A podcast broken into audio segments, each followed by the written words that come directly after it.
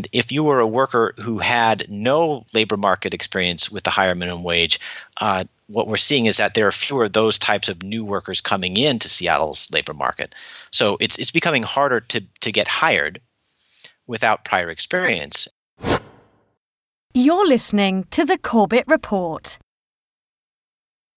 Hello, friends. James Corbett here. I have an excellent conversation lined up for you today. It's really fascinating, but unfortunately, I just want to let you know there are some dropouts in the conversation. Our Skype connection is crystal clear and the audio is perfect, but it drops out here and there so that uh, we'll miss a few of the guest's words here and there. It's still understandable, but I just want to forewarn you that there's going to be some dropouts in the conversation, but stick with it. It is a really interesting conversation.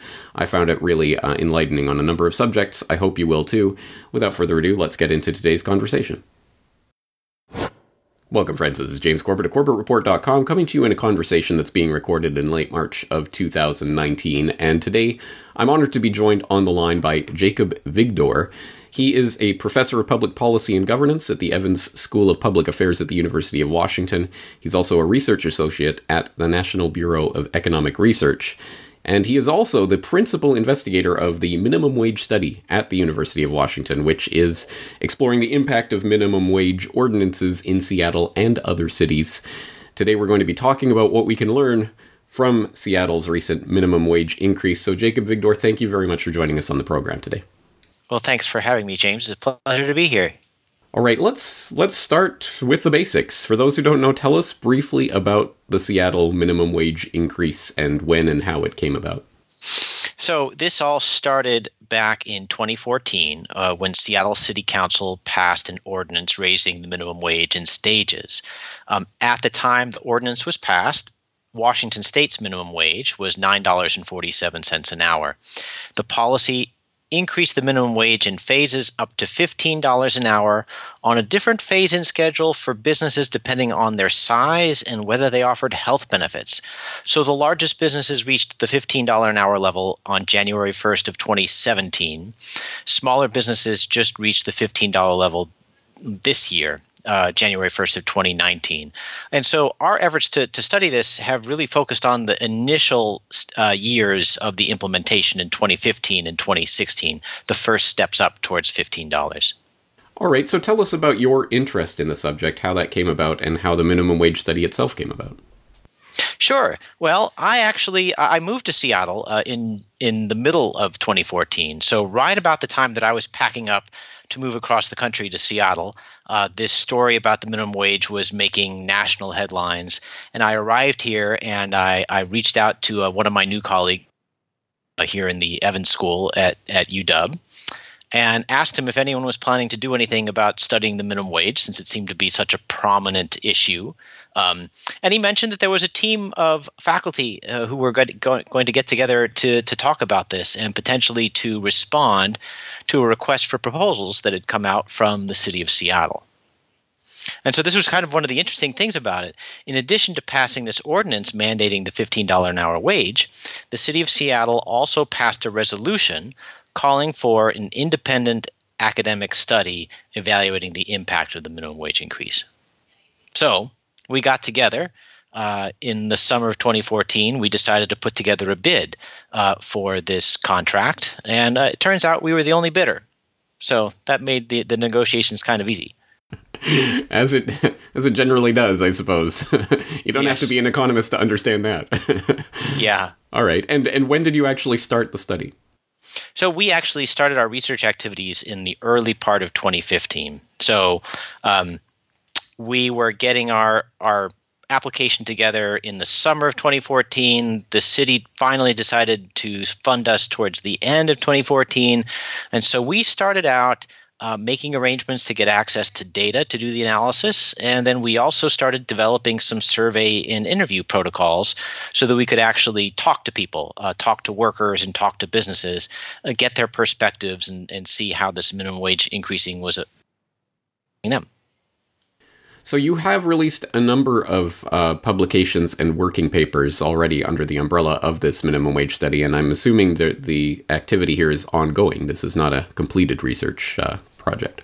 Yes, Katja Jardim, just released a new report uh, from the Upjohn Institute uh, just a few weeks ago, uh, carrying on some of the work there. And some of the qualitative research is still ongoing, trying to figure out uh, themes to to.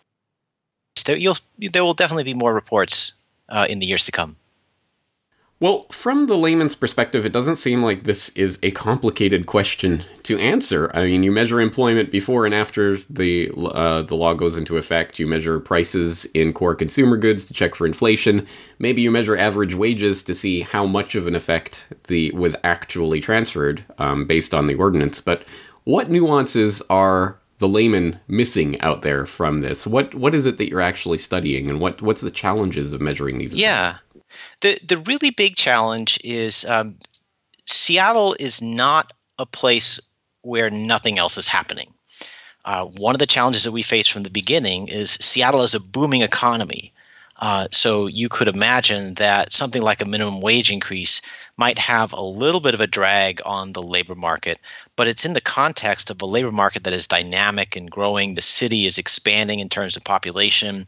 There are lots of opportunities. So, so the biggest thing that we had to figure out was uh, what we call the counterfactual. So, how do we come up with an estimate of what would have happened in Seattle if the minimum wage had not gone up?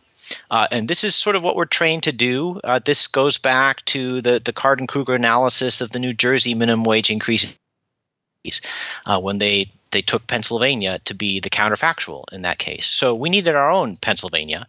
Uh, the challenge for us being that all of our data were drawn from Washington state and we couldn't go across state lines to say, look at Oregon or California.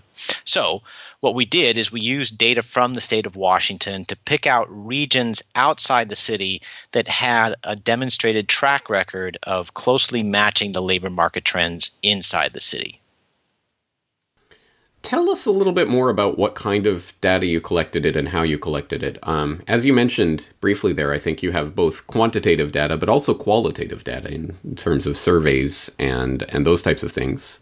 And also, um, uh, I mean, what what kind of data was most important for you? What what how do you measure the impact of minimum wage on low wage workers? What is defined as a low wage worker? Well, that's that's kind of a, an, a the whole series of interesting conversations there.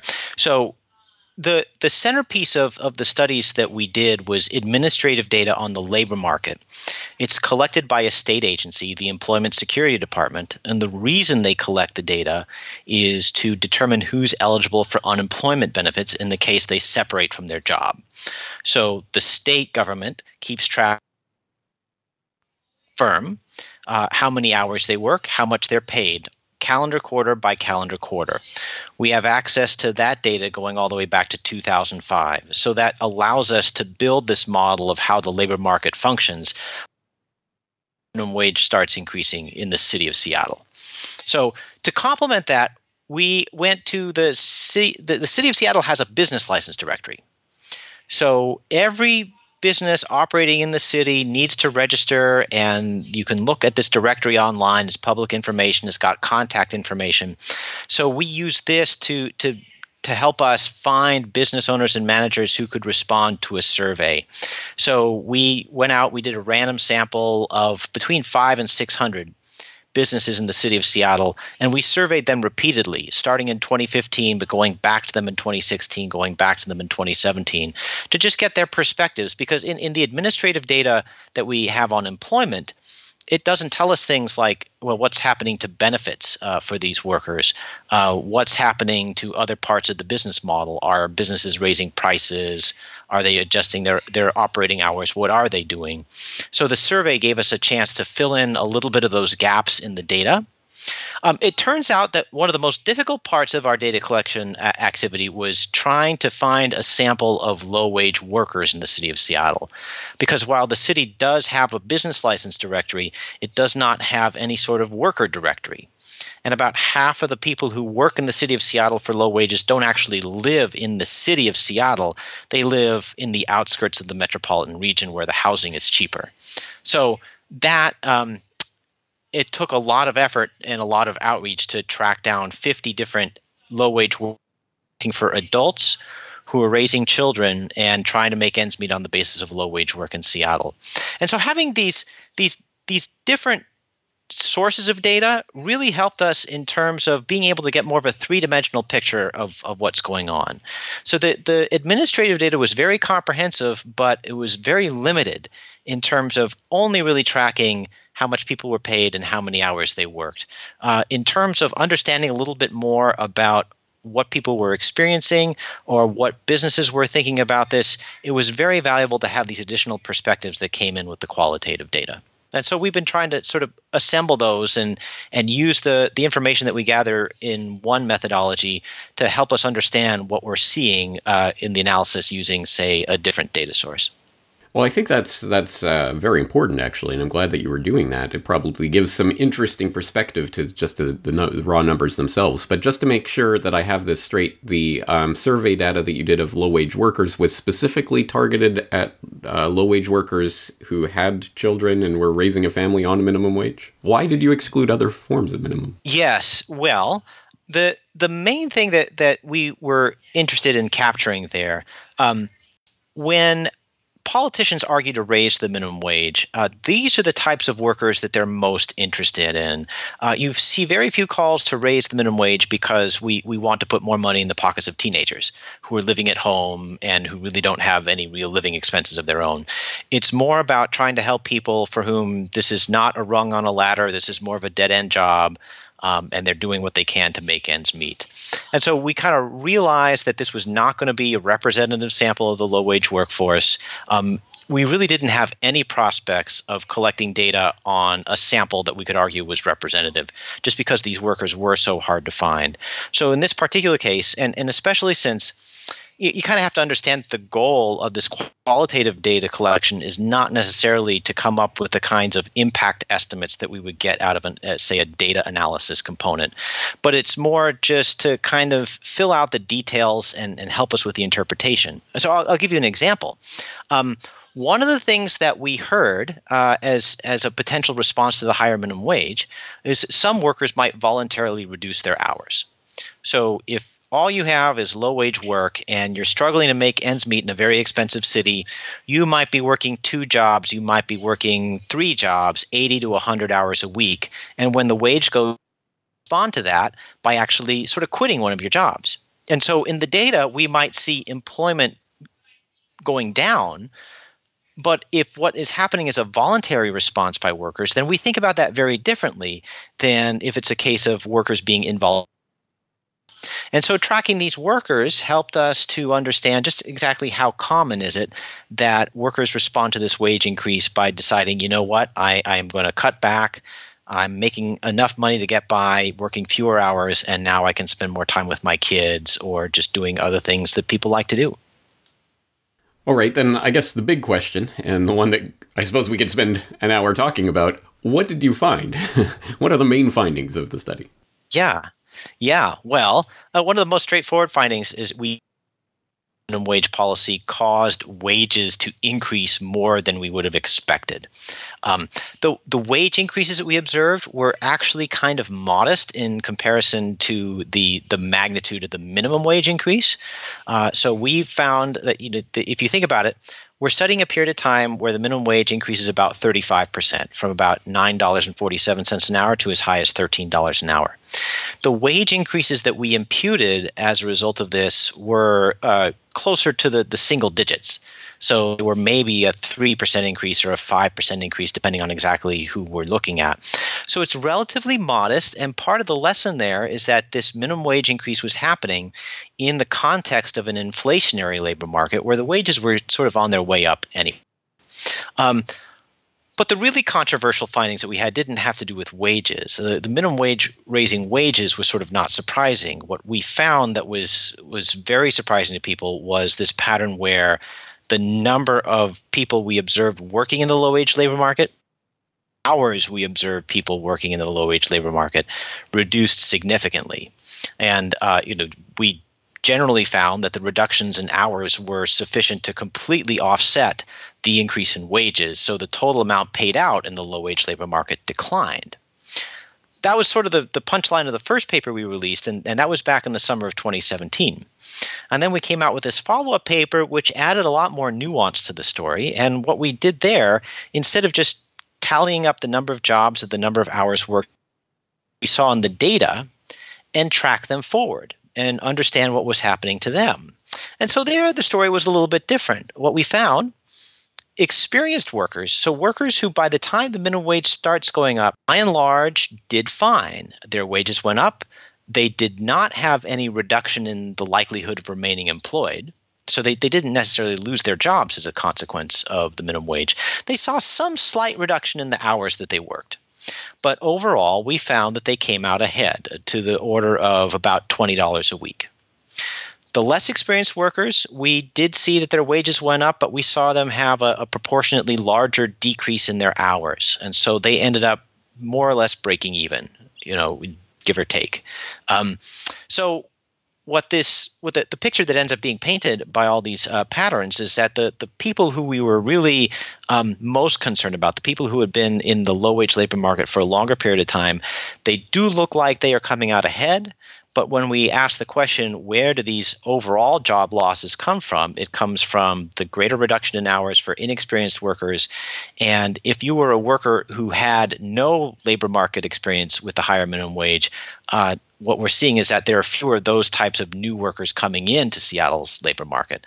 So it's it's becoming harder to to get hired without prior experience. And that, that is one example of a piece of information that we got from, say, the, the administrative data analysis that was by what we were hearing in our surveys with business owners who were telling us, look, if I'm going to hire someone for $13, $15 an hour, I want somebody who is experienced. I want somebody who I don't have to train on the job. So you just put that in a very nuanced and detailed way. Let me butcher it with a uh, horrible analogy. So, uh, it, you, what uh, is it correct to characterize this as saying the people who are on the ladder? Um, some of the people on the bottom rung of that ladder have been helped up the ladder, but the bottom rung has been cut, cut at the same time. So new people have a much harder time getting on that bottom rung of the ladder. That's actually the the way that I put it a lot of times when I'm talking to people. So you could imagine the a, a minimum wage policy is basically saying we're going to saw off the bottom rung of this ladder. Uh, so so with the idea being that this will just sort of the, the hope is that this moves people up to higher rungs on the ladder. And some of them some of those workers that we saw on the bottom rung they they did elevate to a higher rung. Um, but there is another group of workers for whom it has become harder to to break in to the labor market as a consequence of this. So if you if you think about it, uh, another theme that we got in our interview and survey data uh, with business owners was the expectation that okay, everybody's just going to need to be a little bit more productive now. Uh, so people are going to need to step it up. Uh, we might adjust our operating hours and sort of not not have people on the clock during times of day business is slow.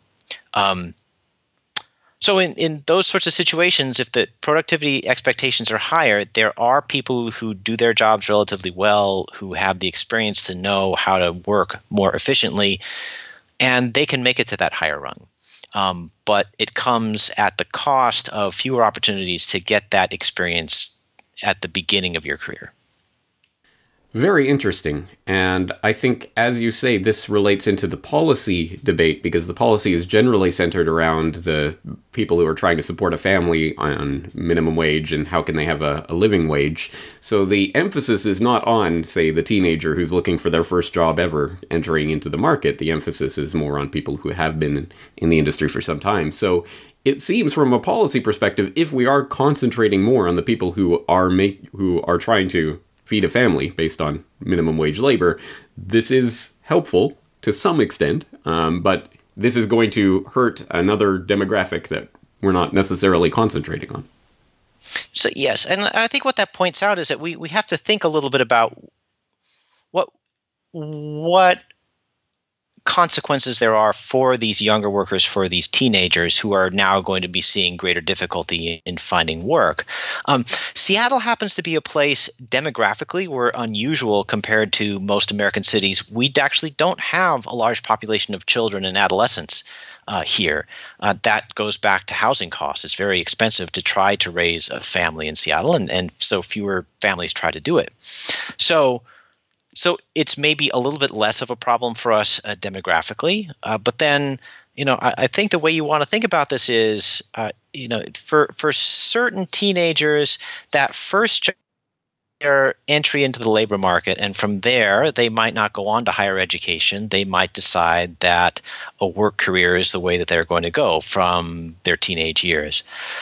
If we think to ourselves, well, we're just going to channel these younger workers into getting more training, into more higher education opportunities, whether those are more academic or vocational, then maybe we think that we've got the plan all worked out. That for these younger workers who are no longer going to find the entry level positions out there or find them harder to come by, the message is going to be stay in school, go out and get a credential, whether that's a, a, degree or a certificate or something, and then you don't have to worry about ever being in the low wage labor market again. And certainly here in the city of Seattle, uh, there is tremendous demand uh, for skilled blue collar trades, uh, whether it's something like being an electrician or a welder, because we still have some industry and there's lots of construction jobs uh, here in the city. And of course, uh, the market for people with higher education uh, is here in the city.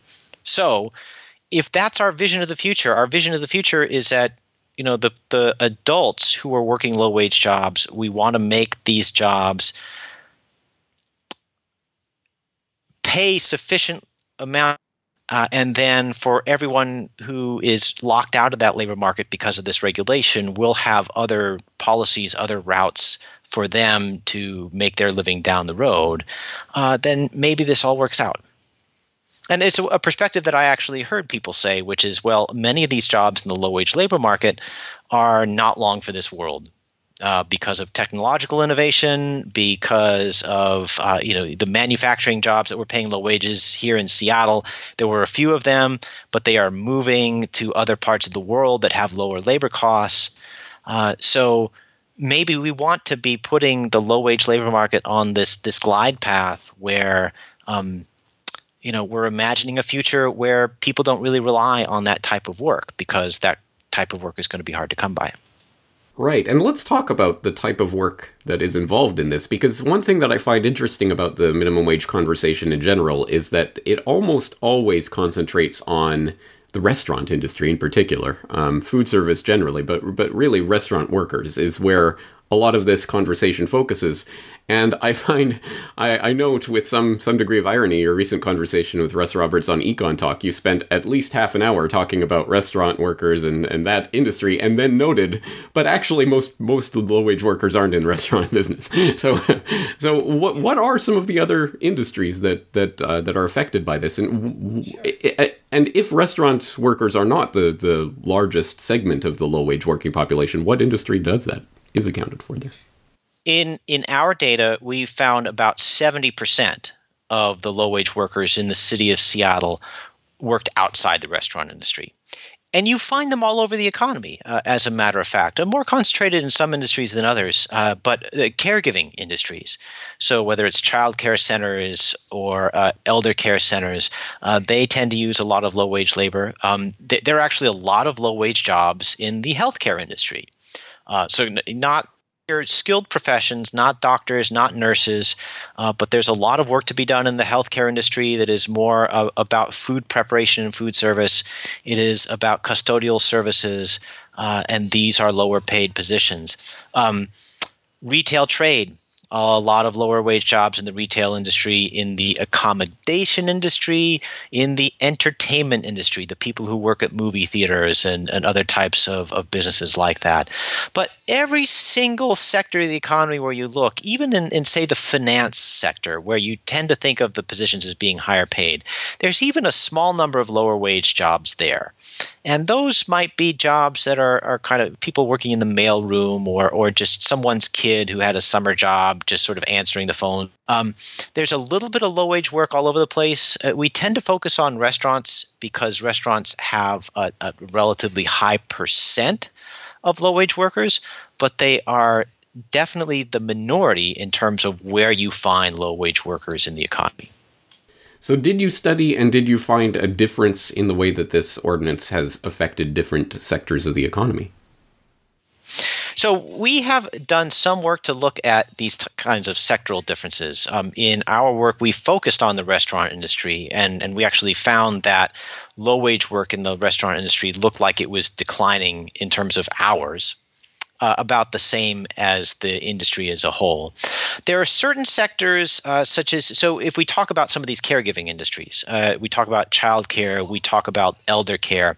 There are often staffing regulations. Uh, so, if you are uh, in a, a, a home that provides care to a certain number of elderly individuals, uh, you can't just cut your staffing below some level because there are there are regulations that say for every so many residents that you serve, you need to have exactly this many staff at all hours of the day. So, in those circumstances, we see a little bit less of an impact on employment. But then there other mechanisms by which these centers can try to, to make ends meet. I mean, they might end up charging a little bit more uh, for their services.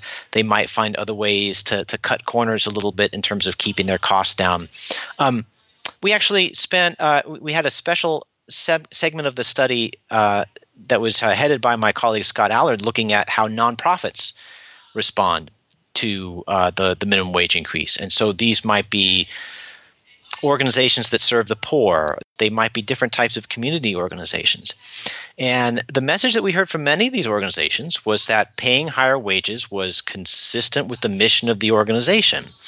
But for a nonprofit, the challenge is that there's not necessarily a lot of money to pay these higher wages. And so some of these organizations said that they would maybe rely a little bit more on volunteer labor rather than paid labor, or they would try to go and renegotiate contracts if they have contracts to provide care.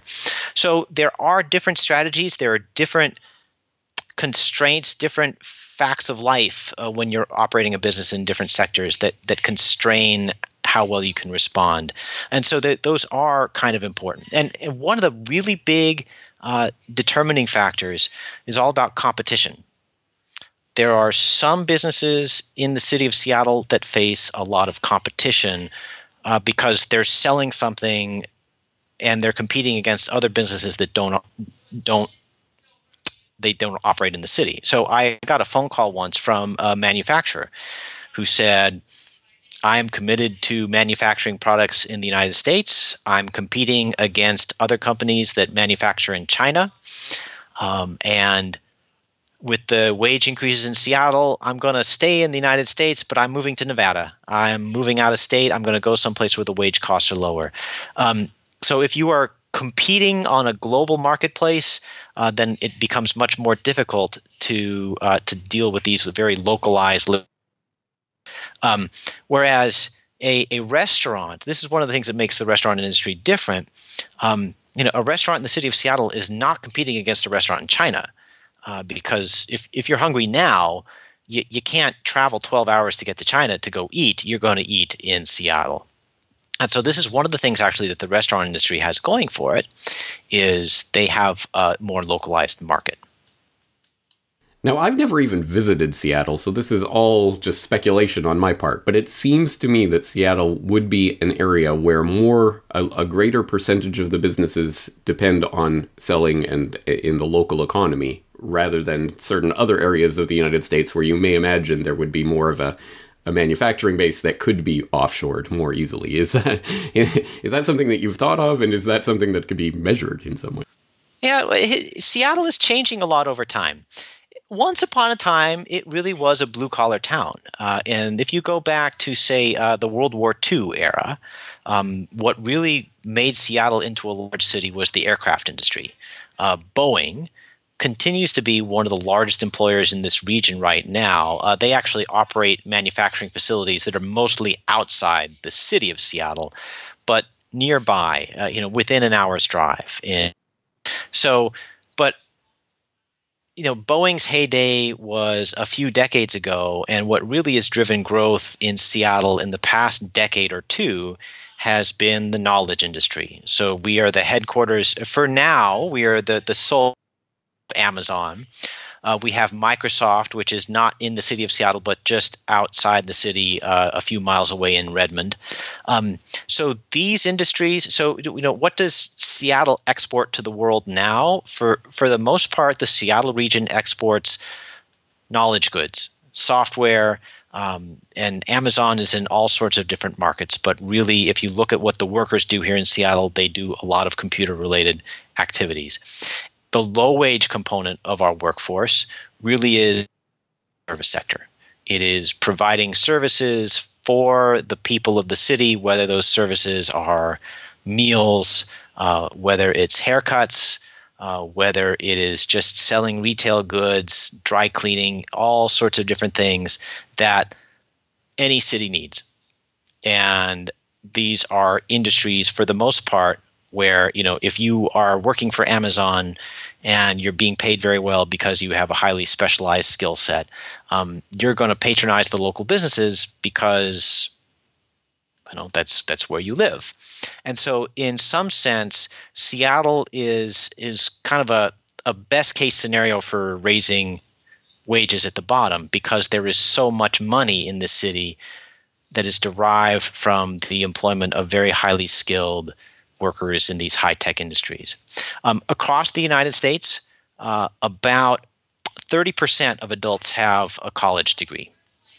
In the city of Seattle, 60 adults have a college degree. And if you look at the 70,000 uh, over the past about 10 years, Seattle has added 70,000 adult residents, and virtually all of them have college degrees. So it makes it a very unusual labor market. It's it's a city where there's a lot going on, where there's a lot of growth. At the same time, it's becoming more expensive and harder for low lower income workers to make ends meet. You know, something that just occurred to me that I actually hadn't thought of until you were just speaking there is that a lot of people in, or I don't know a lot, but anyway, uh, some significant proportion of people in low wage work um, receive a significant proportion of their income in the form of gratuities. That it is not simply their wage that they are work, working for. It is in terms of wait staff, for example. I mean, a significant proportion of their income is gratuities, which I'm assuming you have no way of measuring or getting a handle on that. So, I mean, how do you incorporate that into this analysis? Yeah, yeah. I, I so gratuities are complicated. By law, gratuities are supposed to re- be reported as income, and in our administrative data, they should be there. Now, the word that we've received through back channels is that it's not necessarily the case. And so, when we observe some of the wage increases in the restaurant industry, one of the things we have to be on the lookout for is this may be a situation where uh, a, a, a restaurant owner has decided that, okay, I am now going to report more gratuity income officially so that I can show that I'm complying with these higher wage requirements. But eh, you know, in reality, the the workers are not earning any more than they used to. It's just that their reported earnings go up. And yet, I mean, you can you you will hear from some people in tipped occupations uh, here in the city who grumble a little bit uh, because they kind of they thought they were doing fine in a model where a lot of the income comes to them. It's not necessarily reported, they don't necessarily pay taxes on it. So, in terms of uh, what this means for our analysis, uh, there's not a whole lot that we can do. Uh, we, we know that not it's, it's not just that there's there's certain income that's invisible to us. In some cases, there are entire jobs that are invisible to us. So um, you know, suppose that you have a restaurant that employs a delivery driver. So if they actually employ a delivery driver, uh, that's that person's earnings and hours would be reported to us.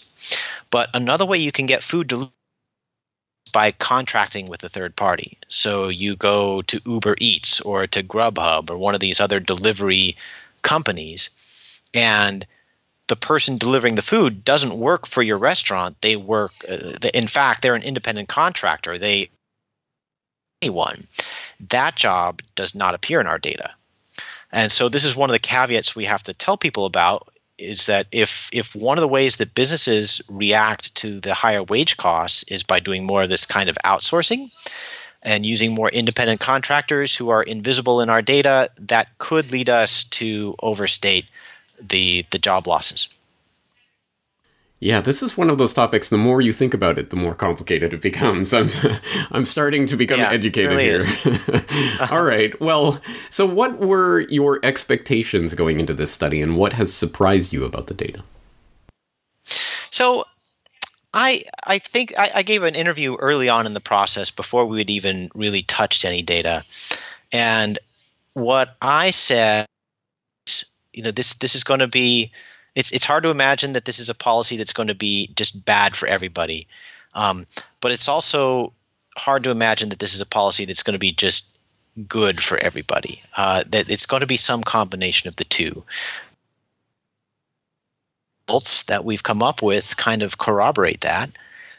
What I didn't really have a good sense of was how the, the winners and losers would compare to one another. So there there was an argument that you could put together that um, the losses people that we're trying to help and that maybe the the workers who are finding an easier time finding work are the teenagers from affluent homes who you know maybe they have easier access to transportation because they can just borrow their parents' car whereas someone who is relying on take care of they might be a less reliable employee or perceived as a less reliable employee maybe they come out on the short end so the pattern that we observed was not necessarily something uh, that that I was expecting.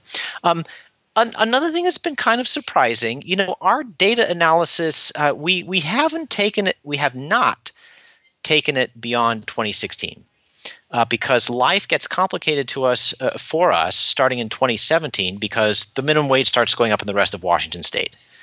And so, you know, if, if you go back to our, our basic statistical strategy, it's all about comparing what happens in Seattle to some other region where the minimum wage doesn't change. What I think is going on in the city of Seattle, um, the minimum wage, as high as it is in the city, is becoming increasingly irrelevant because what we see going on is just this this general surge in the local economy. We have increasing demand for services because we have an affluent growing population, but at the same time, our low wage workforce is shrinking because people just can't afford to live in this region uh, and on the basis of this low wage work. We have a, a terrible housing shortage. We have a particular shortage uh, of affordable or subsidized housing. If you wanted subsidized housing in the city of Seattle today, uh, there there is some, but it's in such high demand that you can't even get on the wait list. In fact, the last time they opened the wait list, they had a lottery. Twenty thousand people uh, applied for a lottery to get onto the wait list, and only three thousand five hundred of them got onto the wait list and uh, they've only made it through about half that wait list. So it's it's a waiting period of one to four years to get affordable housing in this city.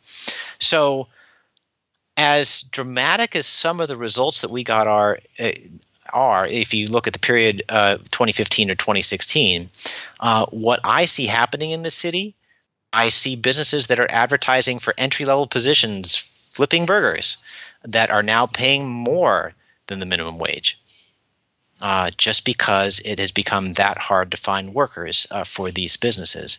So, you know, if, if you look at it, the minimum wage went up by more than $3 an hour between the beginning of 2015 and the beginning of 2016. It's now been in another three years, and the minimum wage has gone up just three more dollars. So really rapid increase in the minimum wage in that time period we were analyzing. But now that the wage increases have kind of moderated, we have sort of this this rising tide in Seattle that has completely swamped the effect of the regulation. So once again, the government policy is getting out in front of a trend that's already in existence, and I'm sure local politicians are claiming credit for the booming economy. uh, well, everyone would like to take credit for it, I'm sure. Yes. All right. Um, well, let's turn to some of the ways that your findings have been represented or misrepresented in the media. Sure. and obviously, your study has generated a lot of headlines. I will turn to one that's well, particularly interesting uh, that I saw in Bloomberg Opinion um, just a, a, few months ago. Uh, what minimum wage foes got wrong about Seattle by Barry Ritholtz, and it's uh, well, it's an interesting uh, take. He says, for example, the dire warnings about minimum wage increases keep proving to be wrong. So much so that in a new paper, the authors behind an earlier study predicting a negative impact have all but recanted their initial conclusions, linking to the minimum wage study. However, the authors still seem perplexed about why they went awry in the first place. Much of the hand wringing was based upon a deeply flawed University of Washington study. As we noted in 2017, the study's fatal flaw was that its analysis excluded large multi state businesses with more than one location. When thinking about the impact of raising minimum wages, one can't simply omit most of the biggest minimum wage employers in the region, such as McDonald's and other fast food chains, or Walmart and other major retailers. These are the very employers that were the main target of the minimum wage law. Indeed, the law established an even higher minimum wage of $15.45 an hour for companies with 500 or more employees. There were two other glaring defects in the first study that are worth mentioning. The first that is that its findings contradicted the vast majority research of research on minimum wages. As was demonstrated back in 1994 by economists Alan Krueger and David Card, modest gradual wage increases have not been shown to reduce employment or hours worked in any significant way. Ignoring that body of research without a very good reason made the initial University of Washington study questionable at best. And then Barry goes on to uh, take a personal ad hominem attack on you and your objectivity when it comes to this study. Uh, Jacob, your your uh, thoughts on this characterization? Well, where to begin? Um, I'd say that um, it's it's sort of been interesting. You know, when when the first in 2017 there were lots of partisan comments about it. Uh, the the reaction on the right was of, of a knee jerk variety that said, ah, aha, this study proves that what we've been trying to tell you all along that, that minimum wages are catastrophic. Um, and the re- reaction on the left was, well, this, you know, this this study is flawed. I mean, we have it's true we have data limitations. Uh, we do the best in our in our work to try to understand what the implications of, of those limitations are. Um, but because the the um, the message in the 2017 paper was was just a pretty straightforward negative message that it, it had a partisan valence. And then the 2018 study comes along and we lose our partisan valence because we're basically saying, okay, it's so I, I, would not characterize us as, as repudiating anything that we said. In fact, if you go back and read the 2017 paper, the possibility that some workers are coming out ahead, whereas other workers are, are not, and it may be the more experienced workers that are doing better, that's a possibility that we actually mention in the 2017 paper. And it's not as though we ignore the prior literature. We talk extensively about the prior literature in the paper. The, the prior literature focuses largely on the restaurant industry, which, as we mentioned a little while ago, is where only 30% of low wage jobs are. So I, I, found it particularly ironic that people would criticize us because it's it's true that our data don't allow us to study these multi-site employers, which which constitute about they, they employ, as far as we can tell, about 38% of the low wage workforce in Washington state. And so people are instead pointing to these studies that ignore the vast majority of low wage employment because they only focus on a, a particular industry. So, so I, I'd say, you know, and, and I was familiar with that Ritholtz column. I, I read it uh, when it came out. Um, but kind of odd to criticize us for sort of being ideolo- ideologically motivated. And then the, I believe at the very end of that column, he talks about the fact that, well, okay, I mean, it was us, it was the same authors who came up with the second study, which is now being used uh, by people who didn't like the first study. So, so you know, okay, so either we're intellectually dishonest, um, or we're not. Uh, we can't be both simultaneously. I don't. Yeah, no, think. no. It means you recanted your earlier study and you're puzzled as to why you got it wrong. Yeah, there is a lot of very um, cheap swipes, I would say, in that. But unfortunately, that is, I think, characteristic of a lot of the ways that this has been represented in the media, or as I say, misrepresented um, because uh, it, there's just so much partisan bickering um, over the results of this. When Absolutely. it strikes me in our conversation today, it seems that Seattle probably wouldn't. This isn't the best test case that one could imagine for this type of how does minimum wage affect low wage workers. This probably isn't the best environment to be studying it in because of the nature of the the economy yes. and the way it's booming. So, uh, there's going to be a lot of noise in these results. Well, well, let's talk about some of the historical angle that might be excluded from this because, for example, Mr. Ritholtz was talking about 1994 and economists had already proven that there's no substantial impact. Well, why don't we go back a little bit further? Um, and I would like to do that by taking a look at a uh, paper that came out, I believe, about 14 years ago uh, in the Journal of Economic Perspectives by Thomas C. Leonard um, called Eugenics and Economics in the Progressive Era. And he's writing about the progressive era in which the first sort of idea of minimum wage and low wage uh, uh, living standards were, were being considered um, by economists. And he was talking about the progressive economists. And I, I just want to read a little bit about what he wrote there. For example, Progressive economists, like their neoclassical critics, believe that binding minimum wage, uh, binding minimum wages would cause job losses. However, the progressive economists also believe that the job loss induced by minimum wages was a social benefit, as it performed the eugenic service ridding the labor force of the unemployable. Uh, Sidney, uh, Sidney Webb, and Beatrice Webb put it plainly. With regard to certain sections of the population, the unemployable, this unemployment is not a mark of social disease, but actually of social health. Of all ways of dealing with these unfortunate parasites, Sidney Webb opined in the Journal of Political Economy, the most ruinous to the community is to allow them to unrestrainedly compete as wage earners. A, min- a minimum wage has, was seen to operate eugenically through two channels by deterring prospective immigrants and also by removing from employment the unemployable, who thus identified could be, for example, segregated in rural communities or sterilized.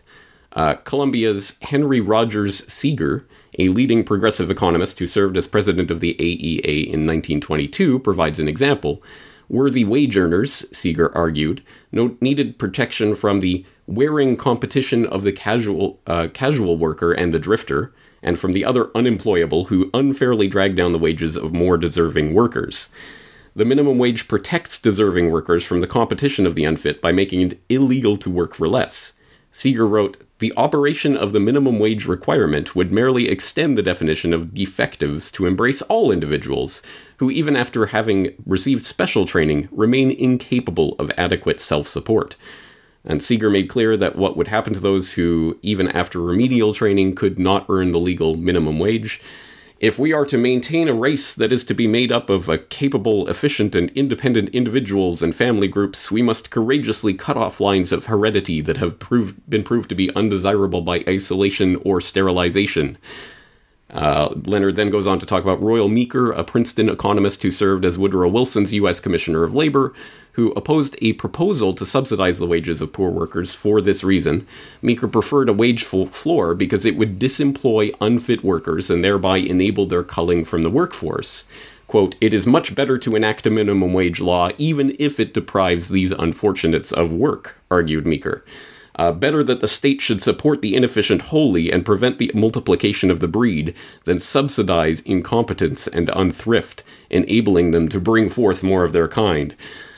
Uh, it goes on and on. There are many, many, many more examples in this Leonard article that I'll direct people to. Of course, the link will be in the show notes.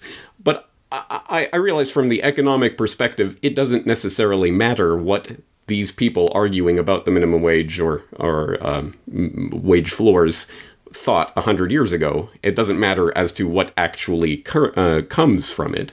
But it is interesting to note that this was a guiding philosophy for a lot of the people who were arguing for these types of laws a century ago. Uh, from your perspective, is this something that at all is even acknowledged in the debate, uh, the academic debate over minimum wage in this day and age? And if not, why is this part of the history of minimum wage excluded from the conversation? Well, so it's it's it's sort of interesting. I, I the the Card and Krueger intervention in the literature uh, in, in 1994 as as almost resetting the debate. So you could you could read this history. Uh, the the association of and it's not just minimum wage policy that that ends up being associated and, and a lot of these sentiments. Uh, immigration policy was tied up with these sentiments and, and all sorts of things. Um, there was a consensus that emerged sort of later on in the economics profession, but before 1994, to say that, okay, well, the, the minimum wage has these negative impacts. And so you could read some of that as being a recognition of the flaws in the arguments that were presented in the progressive era. Um, and then you look at that Card and Krueger intervention and well, well, hold on. Uh, as it turns out, uh, maybe these laws don't actually result in unemployment after all. And so, if the message that people believe is that minimum wages don't cause unemployment, then the, the easy way to just sort of get around this this sort of unseemly history of minimum wage policy is to say, well, you know, that those those folks back in the progressive era that were saying these nasty things, um, they were assuming that the minimum wage would have these impacts on the labor market, but in fact they don't. So it's it's a moot point. Um, now I think we want to move forward, and if if you look at what we're finding here in Seattle uh, during the period of time where it looks like the minimum wage was binding, of of competition and and the minimum wage as a means of restricting competition in the labor market. Um, there's something to that, but I think that the way that it operates is as follows. Um, a lot of I, am I'm, I'm I'm the the the father of of two teenage kids, and I have an 11 year old to boot. Uh, so these younger kids, when they go out into the labor market, um, they are maybe looking to make a little bit of money, but they, they don't need the money to pay the rent. They don't need the money to, to pay for food or clothing because you know they have parents to provide that for them. They're looking to work in part because they want experience. Uh, they're just looking for that kind of experience, and and their parents are probably telling them, look, it's it's a good thing to sort of learn the value of a dollar to just sort of get this get this sort of thing on your resume. Um, but from the perspective of someone who's in the labor market to try to feed a family, uh, competing with someone who is willing to work for almost any wage because the income is not really the main thing for them, that is the margin where we're really looking these days. Uh, the low wage labor market is where you get uh, a, a, some folks who are there because they're trying to make a living and they're they're trying to cover their living expenses, and you have another set of employees that are just not. Uh, they they are not they, they're in the labor market for a variety of reasons, but not because they will starve if they're unemployed. And so you think about this minimum wage regulation, and if it has the impact of sort of making it tougher for those younger workers to get into the workforce, then it, it starts to look a little bit more like a child labor law uh, in in effect. And so that's another progressive era uh, initiative that says, well, basically, there's this ruinous competition between adults and kids, and the kids are willing to do the work for a lot less, uh, in part because they don't have to support themselves. So I guess that's where the conversation ends up these days. Um, but I, I, think that if, if you were to point out to a minimum wage advocate that, that say, hey, you know, you, you should read this this historical literature that sort of shows that people advocated for this because they wanted to disemploy certain types of individuals. And the response is just going to be, well, okay, maybe that's what they argued back then, but they were wrong about the disemployment effects. So we'll just sort of set that aside. Yeah, well, it seems an interesting thing to just set aside from the conversation when it was obviously so central to that conversation a century ago. But uh, as you say, uh, the conversation has moved on, and the unfit and unemployable in the current situation may be those teenage workers or, or something like that, which is perhaps more politically uh, viable as a uh, as as something. But um, let's let's shift gears dramatically because in okay. the preparation for our conversation today, I was looking at your blog, The Perfect and the Free, and I saw this um, post that you made up recently about PAPRSS, the Public Access Peer Review yes. for the Social Sciences website, which I'm I'm delighted to see because it relates to something I've been talking about recently on the program. Just reading from your uh, blog post, why PAPRSS. You said, Today I launched a new website, paprss.org, Public Access Peer Review for the Social Sciences. Here are the problems it seeks to solve. Historically, there were three fundamental rationales for academic journals. They disseminated work, they signaled the quality of work, and they subjected manuscripts to an editorial process that, in theory, improved them. Uh, technology has rendered the dissemination function obsolete. In fact, by placing papers behind paywalls, academic journals often inhibit rather than promote the dissemination of research. And then moving on in the blog post, you say PAPRSS seeks to give researchers the opportunity to receive, referee report style feedback in a public forum where non anonymous commenters can rebut or reinforce reviewer suggestions and authors can provide updates. It's closer in spirit to a conference session with discussant comments, as reviewers do not hide their identities and make comments for the public and not solely for the author. As in the conference format, authors will have an opportunity to respond to a posted review, and others will have the opportunity to post moderated comments the post goes on from there. Of course, I'll link the post and the PAPRSS website in the show notes for today's conversation. But uh, Jacob Vigdor, perhaps you can tell us about PAPRSS and why you decided to launch this website. Sure. Well, it, it all goes down to um, the publication process. Uh, so, in economics, the publication uh, we have a, a norm in, in, in economics journals that um, editors expect to see in many cases multiple rounds of revisions. Uh, the revisions can be extensive. Um, it's very common uh, for for research that's submitted for publication and peer review to take a period of two or three years uh, to actually appear in print. Um, and the world moves much faster than that these days. Um, and so there's this sense that is is not necessarily serving authors uh, perfectly. And, and actually, the inspiration for, for putting this website together actually was derived from what happened to us when we released our minimum wage study in 2017. Because what happened there was we released a study on a Monday. That same day, we had critiques of our study published online uh, because there was that much interest in it. Uh, and of course, the critiques in some cases might have been politically motivated or motivated by who knows what, but nonetheless, there erupted this public dialogue. Of, and it was a, a, critical dialogue, but it was a critical dialogue that where we actually had a rational conversation about the limitations of the data and the strategies that we employed to try to get around that. And it, it actually led us to, to revise the paper and improve it. And so, in in thinking about this website, uh, and I just call it Papers, uh, P A P R S S is the acronym. I was thinking, what is um, this acronym trying to do? Oh, yeah, okay, got it. yeah. So, so the the idea here is, well, that that was actually not a bad experience to go through because it was basically. Um, having this very broad conversation that happened in real time and rather than go through this years long process of, of going out to peer review and hearing back from the editor and revising and all this, everything happened very rapidly and much closer to real time. And so, uh, particularly for younger scholars uh, who are looking to get feedback on their work, uh, in, in many cases, if you're an assistant professor who's trying, or say even a graduate student who's who's hoping to get some feedback on a paper, but you know you you don't necessarily just want to email something to some senior person in the field because you know they don't know who you are.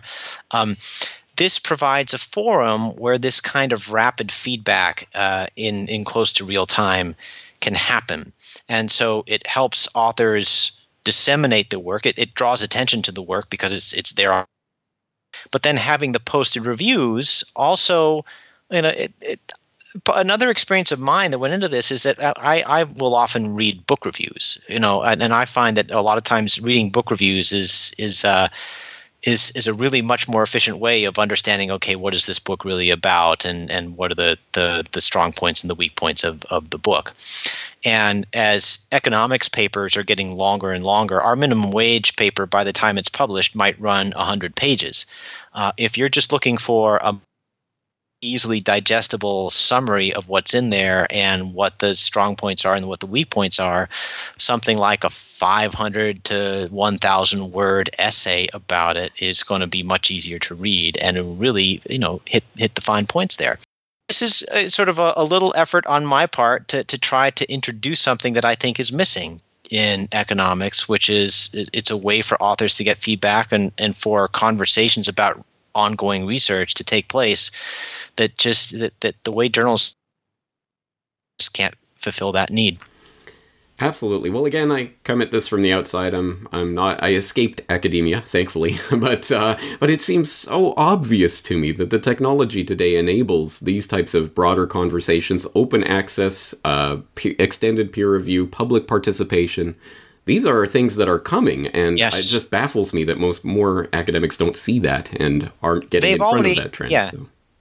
Computer scientists um, have more or less abandoned print journals uh, and nowadays, if you're a computer scientist, your goal is not to publish or perish, because uh, publication in the old fashioned sense doesn't matter for your career anymore. And now it's more about do you get invitations to present your work at prestigious conferences? And so it's a little bit closer to, to you know, do you have access to these forums? Uh, that is a determination for you. So I think that, that there are some fields that really are kind of understanding the implications of the new technology and how much easier it is to disseminate work. Um, economics is just a little bit behind the curve, the social sciences in general. Well, then I'm very glad to see this initiative. I really hope that people will at least check into it, and I hope uh, other people in your field will will make uh, use of it. And as I say, I'll link the the website in the show notes for this Fantastic. conversation, as well as all of the things we're talking about today. Are there any other specific resources or references that you'd like to leave people with that they can check out if they're interested in the topics that we're discussing today? Sure. Well, I, you, you've already mentioned my blog, The Perfect and the Free, so I, I will still occasionally post to that in more longer form. Uh, I am on it's just Jake Vigdor. Um, Sorry, you'll have to repeat that. You dropped out. You're on Twitter? Oh, I'm on Twitter. Yes, my Twitter handle is just Jake Vigdor, uh, all one word. Um, and there, I, I you know, it used to be that I would blog more frequently, and now I tweet a little bit more frequently. It's it, you know that there's a character limitation, but sometimes it's it's just easier to attract eyeballs to it. Um, those are the the main ways to keep track of of what I'm up to, and then of course our study. If the University of Washington minimum wage study Google that. Our study does have a homepage at the uh, the Evans School of Public Policy here at the University of Washington, and we have links to all the papers that we've uh, written and disseminated on that, and uh, and more resources uh, for those who are interested. Okay, well, I thank you very much for your generous uh, donation of time to the uh, the podcast here today. Thank you very much for coming on and discussing this. All right, thank you, James. The Corbett Report is brought to you by the Corbett Report subscriber. A weekly newsletter featuring James Corbett's International Forecaster editorial, recommended reading and viewing, discounts on Corbett Report DVDs, and once a month, a subscriber only video. Sign up today to start receiving your copy at corbettreport.com slash support.